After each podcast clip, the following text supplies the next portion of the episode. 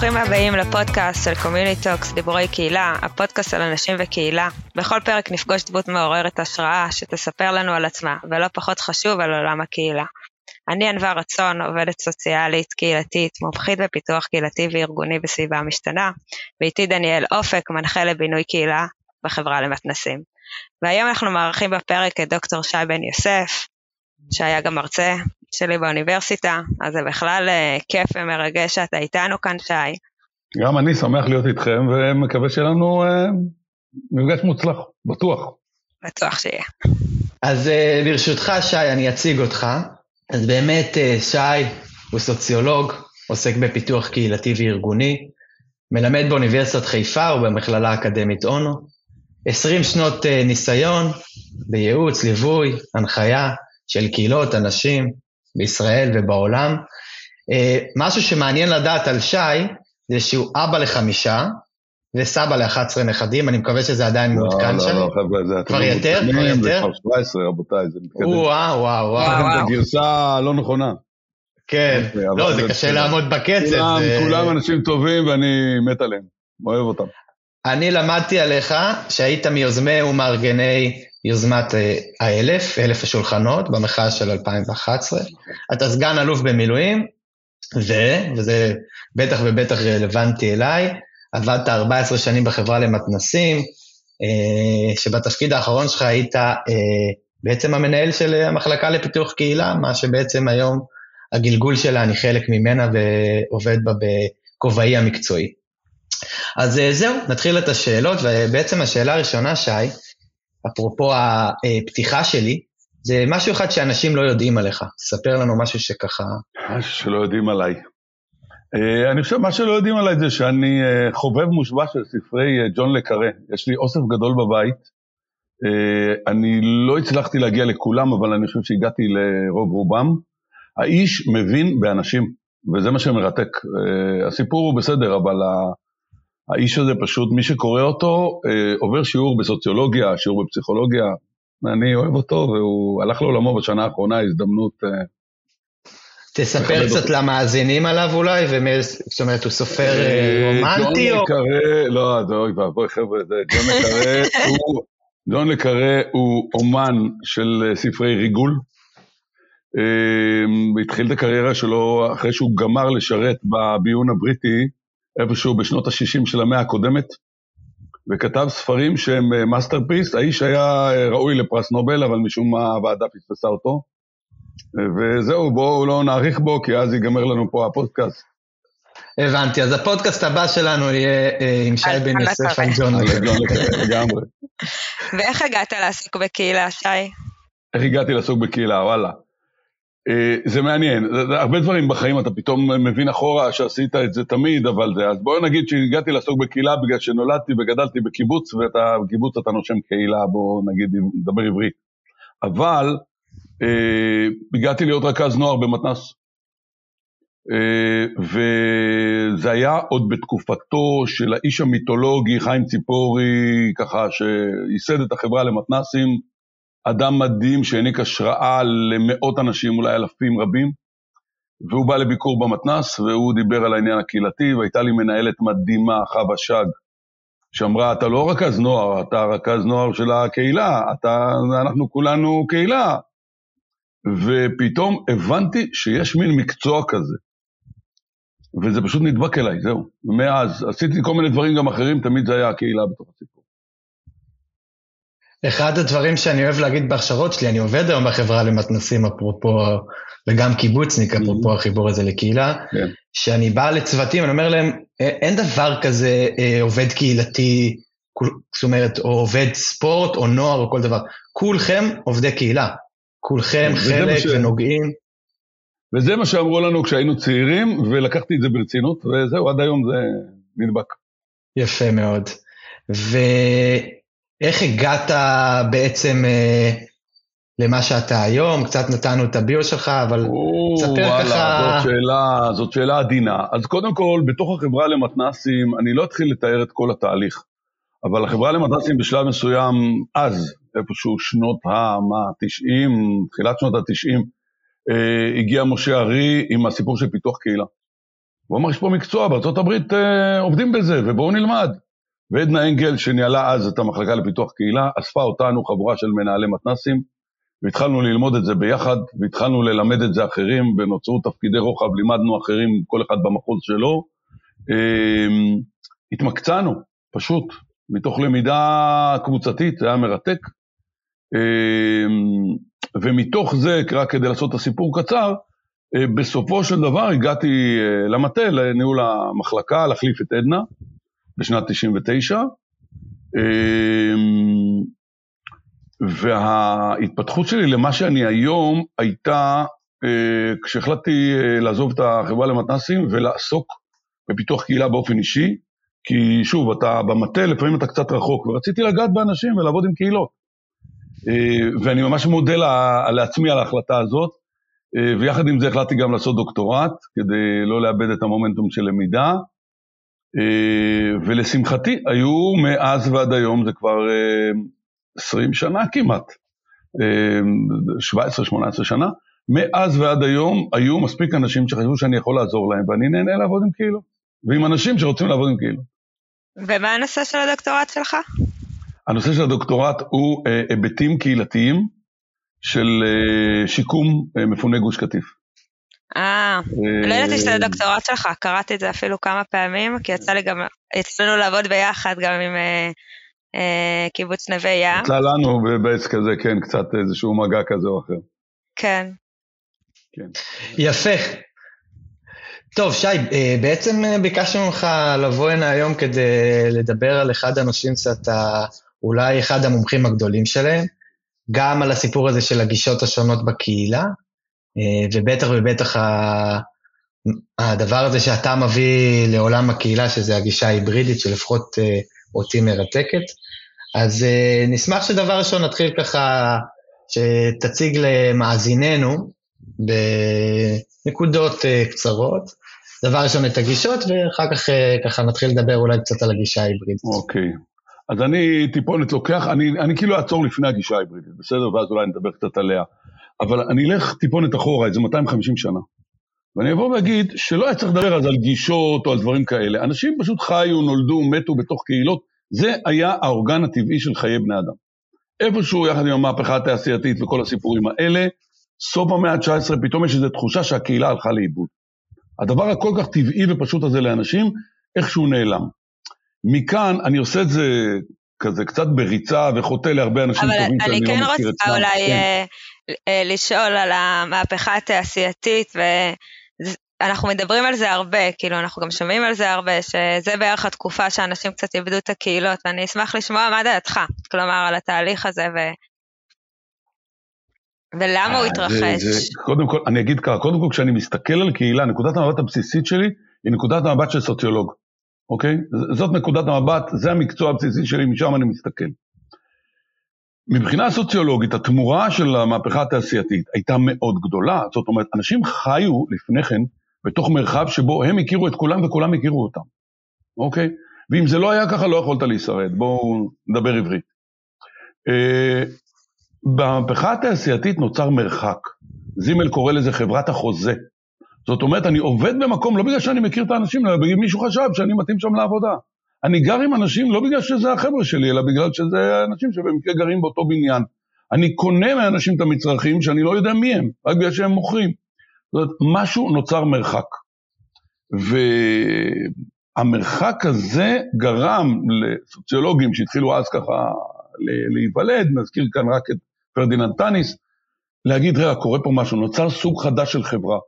ואז נוצרה הפרדה מושגית בין המושג חברה, society, כן, לבין המושג קהילה, community, אוקיי? אבל בואו לא נאריך בהיסטוריה, אני טיפונת רץ קדימה, אה, ואיפשהו התחיל עיסוק אינטנסיבי בשאלה, אוקיי, מה זה קהילה, מה זה קהילה עכשיו, מה המטרמורפוזות של קהילה. וזה הלך, אפשר להגיד, לשני ערוצים מרכזיים. ערוץ אחד זה ערוץ האמריקאי, הם אמרו, אוקיי, אז קהילה זה שכונה. אנחנו מתייחסים לקהילה כאיזשהו מרחב טריטוריאלי, ליחסים שיש שם בין האנשים, לשירותים שיש שם. אה, אם אני באמת מריץ כרגע קדימה, וורן, איפשהו סוף שנות ה-60, תחילת שנות ה-70, אומר, יש איזה פונקציות מסוימות, הן הפונקציות הקהילתיות, יש מבנה, אופקי, אנכי, זה קהילה. זה בעצם אה, הגישה הפונקציונלית של קהילה. אני עוד, רגע, אני הולך לפני הפונקציונלית, אבל כאילו, הסוציולוגים האמריקאים הסתכלו על הקהילה כעל מרחב חיים. מי שקורא סוציולוגים אמריקאים ולא מבין את זה, הוא לא מבין מה הם מדברים כשאומרים קהילה. הם אומרים קהילה, הם מתכוונים ליישוב, לעיר, אוקיי? שכונה.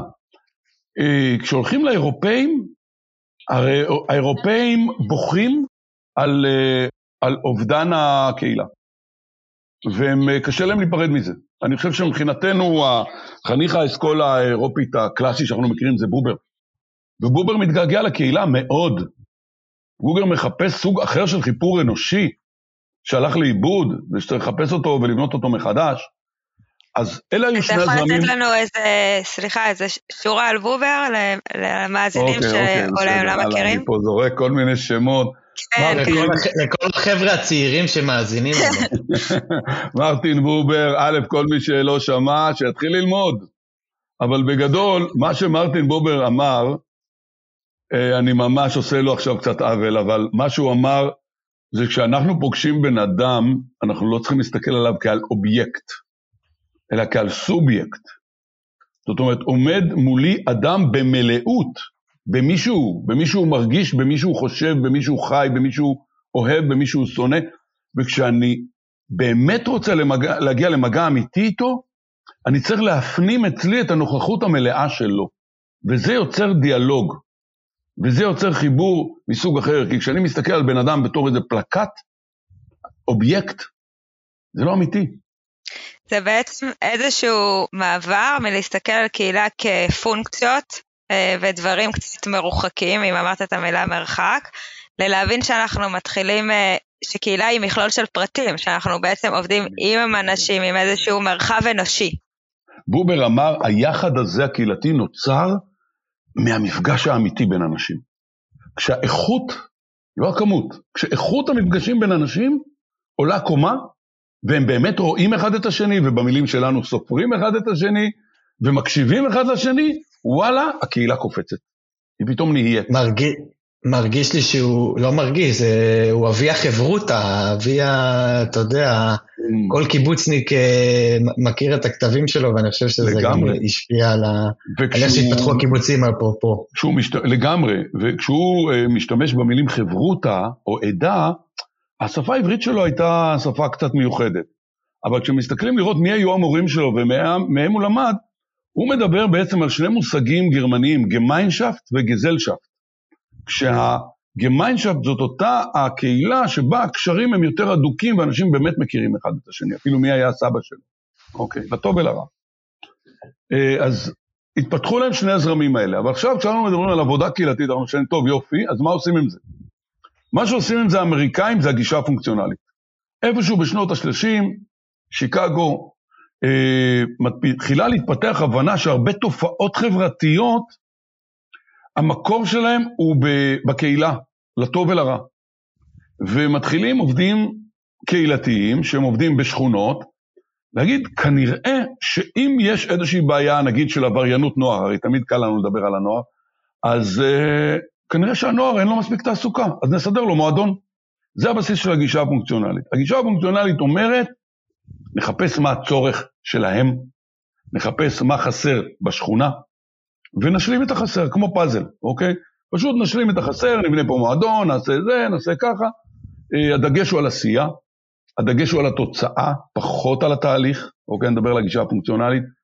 אה, למרות שאם אני לוקח את הגישה הפונקציונלית למושגים של ימינו, זה המודל הלוגי, שהוא כן מסתכל על התהליך, הוא כן מסתכל על העובדה שאתה לא מסתכל רק על התפוקה הישירה של המעשה הקהילתי שלך, אלא גם על התוצאות שזה מחולל מסביב. אז המודל הלוגי הוא קצת יותר מתוחכם, אבל בגדול, הגישה הפונקציונלית היא פונקציונלית, היא אומרת, מה חסר? בואו נעשה. לא יודע, חסר פה סוציאליזציה של אנשים לקהילה, נעשה להם חברות יותר טוב. זאת אני מרגיש, ש... אני מרגיש שהרבה פעמים בקורונה, בגלל איזו התכנסות פנימה, הרבה פעמים חזרו לגישה הזאת, זאת אומרת, חזרו ליעדים, לתוצאות, לאיזשהו משהו כזה, אני... אז זה נורא מעניין מה שאתה אומר. אני לא אהיה נחמד, אני אגיד, כשמבקשים מעובדים סוציאליים לחלק מזון לאנשים לפי רשימות שהכין אותם מישהו במקום מרוחק, אז בעצם מנטרלים פה את כל האלמנט הקהילתי במובן הבובריאני שדיברנו עליו, של מפגשים אמיתיים, ויוצרים חברה לחלוקת מזון, ובסוף מוודאים שהפונקציה התמלאה. לא משנה אם הבן אדם צריך אני... אוכל או לא. אני חושבת אבל שבכלל אה, היום כל ה... גם uh, תהליכים פסיכולוגיים, גם קהילתיים וכולי, לשם התקציבים ולשם ההצדקה שלהם חייבים להראות תוצאות. אבל אז התפקיד שלנו הרבה פעמים, יש איזשהו רצף כזה שאני תמיד מראה, שזה הרצון של התורם או הרצון של מי שמממן, לעומת הצורך והרצון של הקהילה. ואנשים שעובדים עם הקהילה, הם צריכים לדעת uh, לקחת את המקום של מי שמביא את הכסף, אה, ולתרגם את זה לקהילה, כלומר התפקיד שלנו הוא לראות את התהליך, התפקיד. שלנו הוא לדלבר את התוצאה, אבל לעבוד לפי תהליך. חלק מהתפקיד שלנו, ותאמינו לי, אני עובד בזה קשה, כולל אתמול, זה לחנך את התורמים גם. אותם הגורמים ששמים את הכסף על איזה פרויקט, ומסתכלים על זה כאילו, יאללה, תביא לי 1, 2, 3, תהליך, 4, תוצאה, הכל יופי. ואני אומר להם, חבר'ה, אין לי מושג. אין לי מושג. אני יודע מה הכוונות, אני יודע מה אנחנו נעשה, הקהילה תעשה פה כל מיני דברים, ואני לא יודע להגיד לכם מראש מה יקרה עד הסוף. ולפעמים פשוט צריך לחנך גם את אלה ששמים את הכסף, לא רק את אלה ש... לא רק לגנוב את התהליך, אפרופו ההגעה לתוצאה. אבל אני רץ טיפונת מהר על הגישות, ואני אומר, איפשהו בשנות ה-60, כשמתחנך דור והוא uh, מסתכל על העולם ואומר, סליחה, זה לא אתם תסדרו לנו את העולם, אנחנו לא רוצים לחיות בתוך העולם הזה שההורים שלנו סידרו לנו, ואנחנו מכירים את מחאות שנות ה-60 למיניהם, ומי שלא, שילמד, אה, ומתחילה איזושהי גישה ביקורתית, אני קורא לה, אוקיי? לכו אחורה, תמצאו את זה כבר אצל אה, מרקס, שאומר, הסדר הנוכחי לא קיים במקרה, הוא קיים כי מישהו שיש לו אולי קצת יותר כוח, סידר משהו שיהיה לו קצת יותר נעים. והעבודה הקהילתית, אה, בוודאי אנחנו מכירים את ה... בארץ אה, זה תמיד מייחסים את זה עם הפנתרים השחורים וכן הלאה, אבל בשכונות בארצות הברית, הרבה מאוד עבודה מול שחורים בארצות הברית. אמ, אלינסקי ואחרים באים ואומרים, המטרה של העובד הקהילתי זה לתקן עולם. הוא לא צריך לבנות פה מועדון. הוא לא צריך לסדר פה איזה חפלה. הוא צריך לעזור להבחין מה במבנה החברתי דופק את האנשים. ולעזור לאנשים לפתוח את העיניים ולראות איך הם יכולים ממצב של חוסר אונים לקחת איזשהו סוג של כוח, אנחנו קוראים לזה העצמה, אני מבין שדיברתם עם אלישבע והיא בארץ בהחלט נושאת אה, דברה של הגישה הזאת, לקחת איזשהו כוח ביחד, הכוח שלהם בתוך הקהילה וכקהילה, ולעשות ככה שהחיים שלהם יהיו יותר טובים. אז דיברנו על הגישה הפונקציונלית, ועכשיו הגישה כן, הביקורתית. גישה ביקורתית. והגישה הבאה? אז שנייה, אני רק עם זה, והדבר הזה הצמיח המון דברים טובים.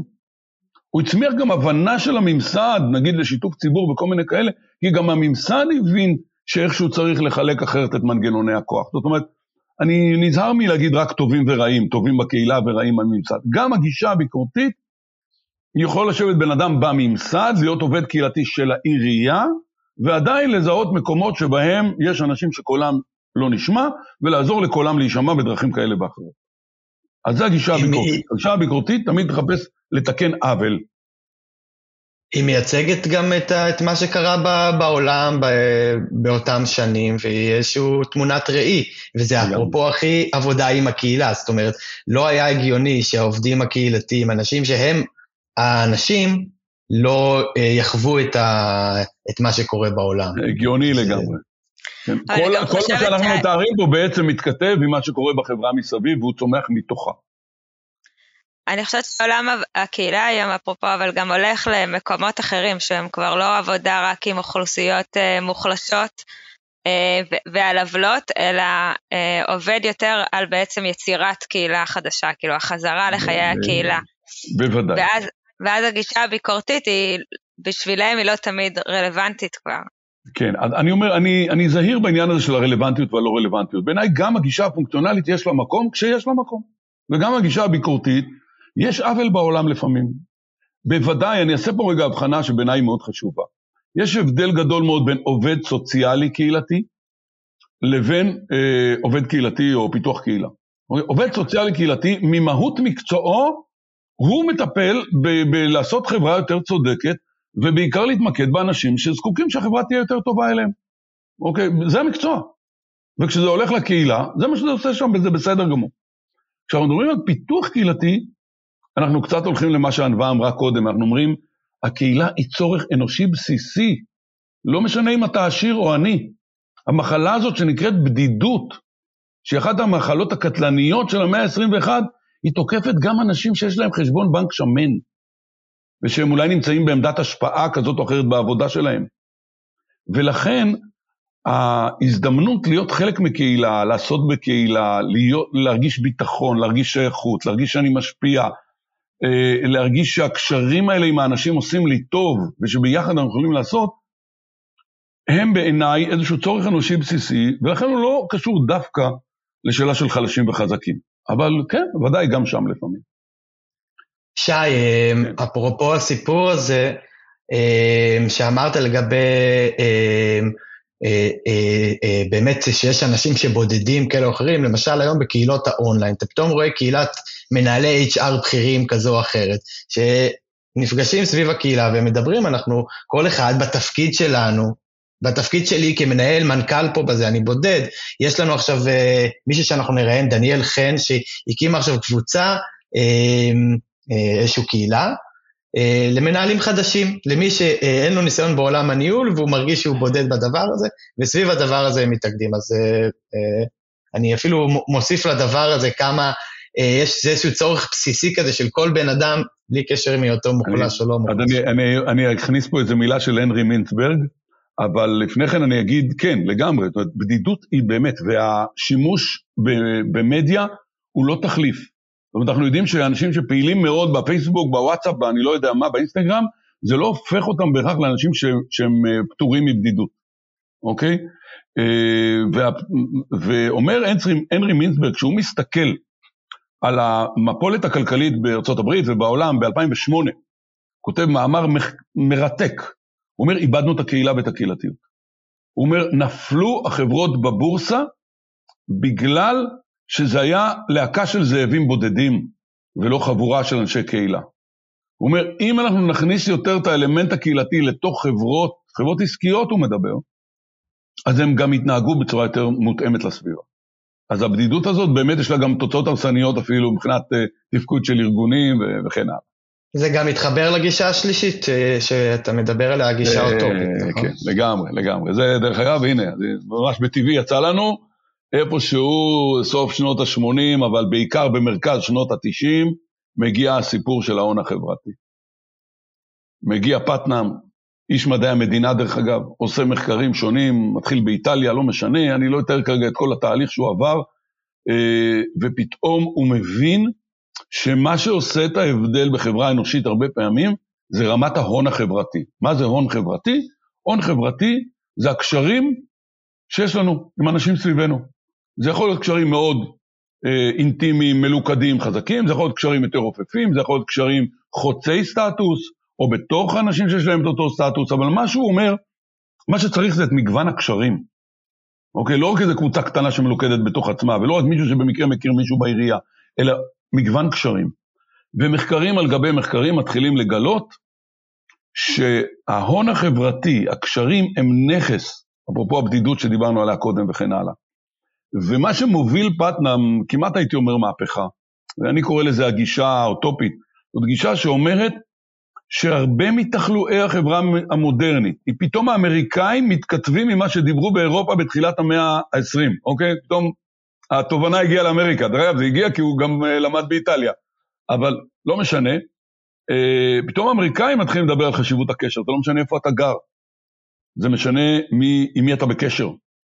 והוא מדבר על אובדן הנכס של ההון החברתי באמריקה, זה השם של הספר שלו, והוא בעצם אומר, uh, חבר'ה, ככל שאנחנו כמדינה, הוא מדבר כאיש מדעי המדינה, ככל שאנחנו כמדינה נאבד את הקשרים החברתיים, ככה אנחנו כמדינה נצטרך להיכנס יותר ולעזור למסכנים. נצטרך להיכנס יותר ולעשות דברים שאחרת אנשים היו עושים אותם מעצמם. אני לא אאריך בזה, אבל בגדול, אה, מפה מתחילה באמת אה, תנועה מאוד משמעותית בהקשרים המקצועיים שאנחנו מדברים עליהם, שאומרת, מה שאני כעובד קהילתי צריך לעשות בקהילה, זה לעזור לאנשים לעשות חיבורים יותר טובים ביניהם. זהו. ואני יודע להסתכל ולמפות סוגי הון שונים, אה, מדברים יותר על קהילתיות, במובן של sense of community, זאת אומרת, זה לא מעניין אותי האובייקטיביות, אם יש פה קהילה או לא, מעניין אותי הסובייקטיבית, האם בן אדם הזה כרגע מרגיש שיש לו עם מי לדבר, שיש לו על מה להשפיע, שיש לו דרכים. אז זאת הגישה האוטופיסטית, אה, שוב, חזקה, ש... טובה, יש לה מקום לגמרי. הרבה ממה שאני מרצה עליו, אני מגיע מהסיפור אה, הזה של בינוי קהילה.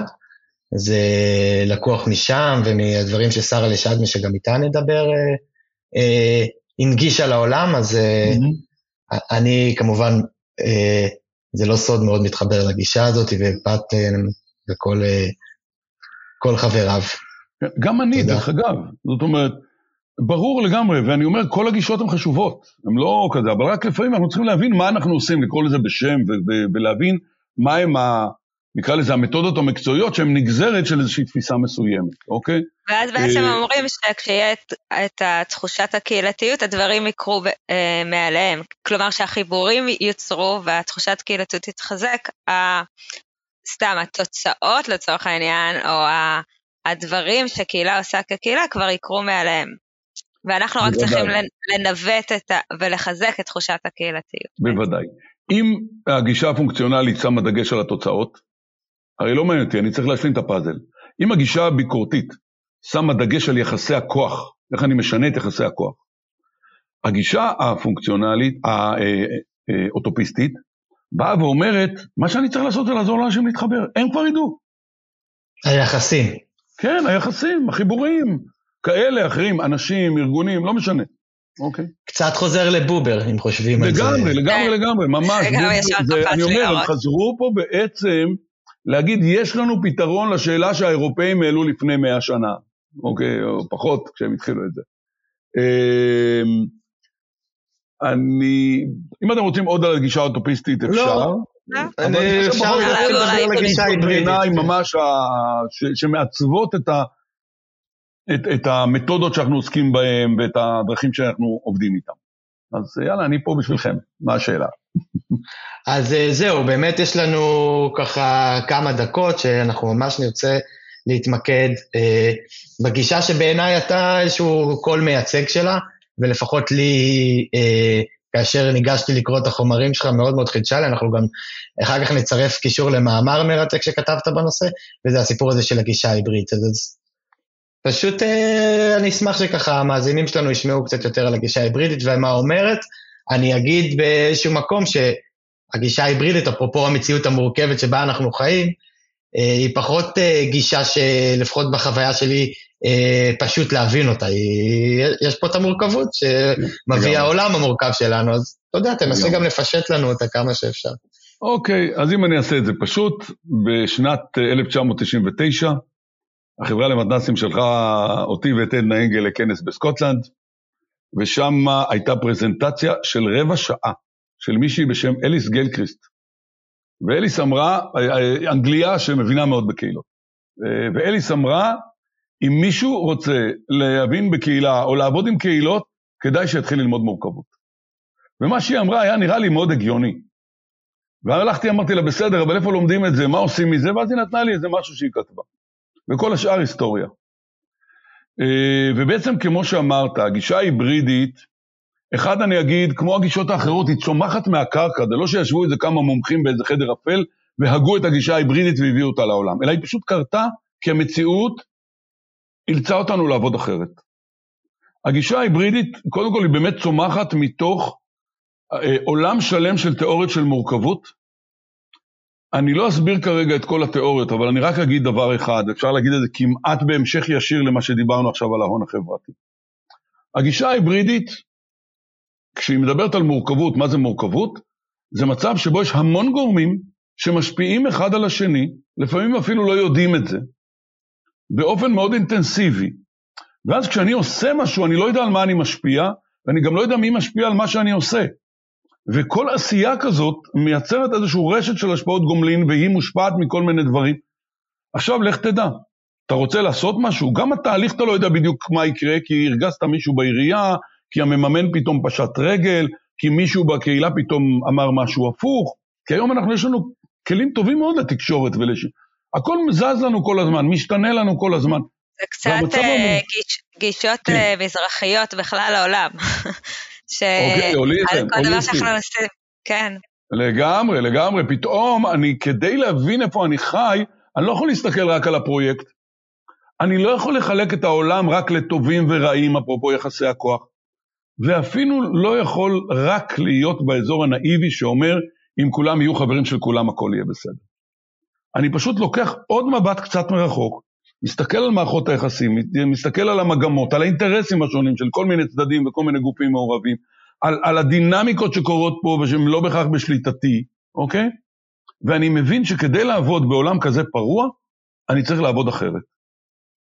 ומתחילות לצאת גישות מהשטח, שאני קורא להן בשם המשפחה הזה היברידיות. עוד רגע אני אסביר מה זה היברידי, מה היברידי פה בסיפור הזה.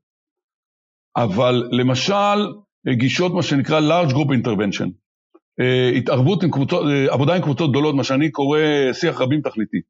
מרחב פתוח, חקר מוקיר, קפה עולמי. פתאום אנחנו אומרים, כדי לעשות משהו, זה לא איזה קבוצת פעילים של עשרה אנשים נחושים שיצילו את העולם. כדי לעשות משהו אני צריך להביא את כל המערכת לחדר, את מחזיקי העניין למיניהם, לאפשר להם דיאלוג, לא לריב. אני לא בא לעירייה רק עם שלט של הפגנה. אני בא לעירייה כדי להגיד בואו נעבוד ביחד. אני בא לתושבים כדי להגיד חבר'ה, אני צריך את החוכמה שלכם, כי אני כאיש מקצוע לא מבין. ואנחנו אוספים ביחד את מחזיקי העניין השונים, מאפשרים להם לייצר איזושהי שיחה שמאפשרת להם לעשות את מה שמתאים להם בחיים ולבנות את הקהילות שהם רוצים או את התהליכים שבא להם או לא יודע מה. אז זה large group intervention. מתחילים קרצ'מן ומקנייט עם מה שנקרא asset based community development, אוקיי? פיתוח קהילה מבוסס נכסים. ופתאום אה, אומרים, זה לא, אני לא יודע מה תהיה התוצאה, אני אפילו לא בטוח שזה רק הקשרים, אלא אני מחפש פה את כל הכוחות והיכולות, ואיתם אני עובד כדי לעשות עולם טוב יותר עבורם, עבורי, עבור לא יודע מי שצריך, בסדר? אה, אני לא אלאה פה בדברים, אבל זה, זה פשוט מתחיל לקרות מהמון כיוונים.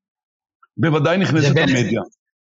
שי, זה בעצם הסיפור גם, ואולי על זה מילה אחרונה וקצרה, כי בעיניי זה חשוב להבנה של הגישה, בין ה system ל ecosystem. זה הגישה ההיברידית. אה, אני אגיד לך למה, כי הרבה אנשים אומרים את המילה ecosystem בזירה הקהילתית, ולפחות בתחושה שלי, אתה יודע, הם זורקים איזשהו מונח כזה שהוא נשמע נחמד באנגלית, אז כן. תן איזה מילה קטנה אני, על המקום מה ההיברידי פה? מה ההיברידי פה? ההיברידי פה זאת הבנה שכשאנחנו מדברים על קהילה, אנחנו מדברים על משהו שהוא לא רשום בשום מקום, הוא לא חברה, הוא לא ארגון, הוא לא מועצת המנהלים. קהילה זה חבורה של אנשים שעושה כל מיני דברים שטוב להם כדי שיהיה טוב להם וטוב לאחרים. זה ecosystem. Ecosystem, בתרגום, אני רץ מהר, זה סביבת חיים. וסביבת חיים היא לא אה, מתארגנת כמו ארגון. מה זה ארגון? ארגון זה system, מערכת מסודרת, שיש לה התחלה ויש לה סוף, יש לה מטרות שהיא רוצה להשיג, יש לה תהליכים שהיא יודעת לעשות כדי להגיע לשם, והכל טוב. והגישה ההיברידית אומרת, כשאנחנו עושים עבודה קהילתית, אנחנו תמיד נמצאים על התפר שבין system לבין ecosystem. בין המרכז הקהילתי, שעוזר לקהילה לקרות בעצם כאילו בלעדיו. בין העירייה והקהילה. בין ארגון חברתי שרוצה לעשות, לא יודע מה, אה, אה, סביבת חיים יותר טובה, אה, קיימות, לבין הקהילה. והשיחה הזאת היא נראית אחרת, גם מבחינת מתודות. אוקיי? אנחנו מאמצים מתודות ומפתחים מתודות לעובדים קהילתיים שהם מסוגלים לנוע בתוך המרחב ולייצר את התנועה הזאת כל הזמן בין הסדר לבין האי-סדר, אוקיי? זה לא רק לנוע באי-סדר ויאללה בלאגן ונראה מה יהיה והקהילה והקשרים, וזה לא רק הסדר של הנה נעשה תהליך לוגי ונגיע לאן שצריך, אלא באיזשהו מקום זה היכולת לתמרן את שני הדברים האלה בעת ובעונה אחת. אז אם ב... רוצים דוגמאות או משהו יותר ספציפי, בכיף. אז בנימה הזאת אני אשמח אם תוכל ככה לתת לנו איזשהו טיפ אה, על קהילה. לאנשים שעובדים עם קהילה. כן. אז אני אתן את הטיפ, אה, מודל שנקרא מעגלי הקהילה. ואני אומר שמי שעובד עם קהילה ורוצה, אמרנו, בובר אמר, בוא תנכיח את האדם הזה שמולך ותעבוד איתו בתור אדם, אז בוא תנכיח את הקהילה ותעבוד איתה בתור מה שהיא. וכשאתה רוצה להנכיח את הקהילה בעיניי, אתה עובר דרך ארבעה ממדים. דרך הממד הפיזי, חומרי וכן הלאה, כל מה שיש שם, הפיזיות. אה, מחקר מרתק של סטודנטית שלי מאתמול, שעשתה מחקר על הקהילתיות במעונות סטודנטים, וגילתה, היא אדריכלית, והיא גילתה בצורה מדהימה שיש קשר ברור בין צורת המבנה לבין רמת הקהילתיות. פשוט מדהים, אני יכול להראות לכם אחר כך את הטבלאות, מדהים. אז אין ספק שהמרחב הפיזי משפיע על מהי ומי הקהילה ומה היא יכולה לעשות, והיא גם מעצבת אותו חזרה. הדבר השני, זה הדרך של האנשים האלה להתארגן. אוקיי, המרחב הארגוני, אז יש פה גם ארגונים פורמליים, לא יודע מה, בית ספר, בית כנסת, אה, מרפאה, אה, מרכז קהילתי, אבל יש פה גם התארגנויות כאלה ואחרות, ואני לומד להכיר אותם ולהבין אותם, ומה קורה, ומה הם יודעים לעשות, ואיך מארגנים פה דברים בקהילה. אז ההיבט הארגוני. אבל שני ההיבטים העמוקים שיותר מייצגים את ה ecosystem, את מרחב החיים בעיניי, אחד הוא ההיבט של היחסים, וכל מי שעוסק בהון חברתי מבין שזה היבט מרכזי. אמון. אמון זה הדלק שעליו נוסעת הקהילה. אין אמון, אין נסיעה לשום מקום. זה, הקהילה יושבת על אמון. ולכן, הממד השלישי הוא להבין מה קורה פה ביניהם. מי אוהב את מי, מי שונא את מי. מי יעבוד עם מי, מי בחיים לא יתקרב אליו, בין הארגונים, בין האנשים, בין מה שאתם רוצים, ולהבין איך זה קורה פה. והמימד הרביעי העמוק יותר, שהוא אפשר להגיד לפעמים ה-DNA, זה הנרטיב. מה הסיפור שהאנשים האלה מספרים לעצמם, על מי אנחנו, על מה אנחנו יכולים, על מה טוב לנו ולאן אנחנו רוצים ללכת. זה האזור של התרבות, האזור של החזון, האזור של הערכים, של הנורמות, לא בהכרח כתובות. הסיפור שלנו כקהילה, מי הגיבורים שלנו? אז אם אני רוצה להבין קהילה, אני לא יכול לא לעבור על ארבעת התחנות האלה. אבל אני אגיד הפוך, אם אני רוצה לעשות משהו עם קהילה, רבים מאיתנו אה, מתמקדים בשני המישורים הראשונים. אה, צריך לארגן משהו, יש לנו תקציב, יש לנו פה חדר, יאללה נעשה. והם לא מבינים שאם הם לא באים במגע עם שני המעגלים הפנימיים של יחסים ושל ערכים, הם לא בכיוון. הרבה פרויקטים קהילתיים נופלים כי מישהו לא הבין מה קורה פה בין האנשים והוא לא מבין מה באמת חשוב להם. ולכן בעיניי ההמלצה לתכנן פרויקט קהילתי זה קודם כל להתחיל אותו מהנקודה הפנימית של מה חשוב לאנשים האלה, מה הערכים שלהם, מה התרבות שלהם. משם זה מתחיל. מה היחסים שיש ביניהם? איך אני בונה מערכת יחסים שתזניק את הדבר הזה קדימה, ולא ישר רץ. לפעמים זה שאני רץ עכשיו לפרויקט, זה מה שידפוק את מערכת היחסים. כי מי שיגיד, אה, הם כבר רצו, הם לא סופרים אותי. ולא נושם שנייה. כן. מה? ולא נושם שנייה כדי, שנייה, מה קורה כאן לפני שאני בא עם הארגז כלים שלי ועושה את מה שאני יודע לעשות הכי טוב. בדיוק, ולכן ההמלצת הבית היא להתחיל משאלת הלמה, שאלה משמעותית של הערכים והסיפור, להמשיך לשאלת המי נמצא פה ואיך אנחנו גורמים לזה שכולם ירגישו שהם שותפים ושכולם נשמע ושהם איתנו. ממשיך לשאלה איך נארגן את זה, ובסוף כן, נביא תקציב, נסדר חדר, לא יודע מה, מה שצריך. אתר אינטרנט. שי, כן. דבר ראשון, זה היה מרתק, תודה רבה. היינו יכולים נראה לי לשבת פה, לפחות אני וענווה, לא יודע לגבי המאזינים שמאזינים, אבל לפחות כמה ימים. ואני משער שעוד uh, תיקח חלק בפודקאסט שלנו, העלית כמה נושאים שהייתי שמח שתרחיב עליהם. אז uh, להגיד לך תודה. Uh, זהו, הגענו בעצם לסיום. עוד שבועיים אנחנו נעלה פרק נוסף. Uh, אנחנו מזמינים את כל מי שמאזין להפיץ את הפודקאסט. Uh, כתבו לנו מה בא לכם לשמוע בהמשך, את מי אתם רוצים שנראיין. בקיצור, בחופשיות, תרגישו חופשי להציק לנו.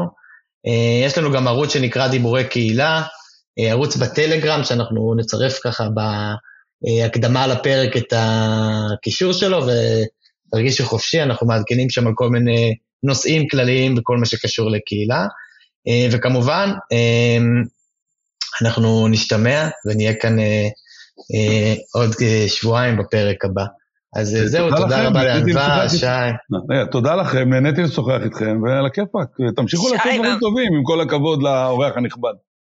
שי, ממש ממש תודה. אה, אני אישית מאוד נהניתי. אה, ראיתי שגם דניאל, הוא כתב לי כל הזמן, מרתק, מרתק, מרתק. אוי ואבוי.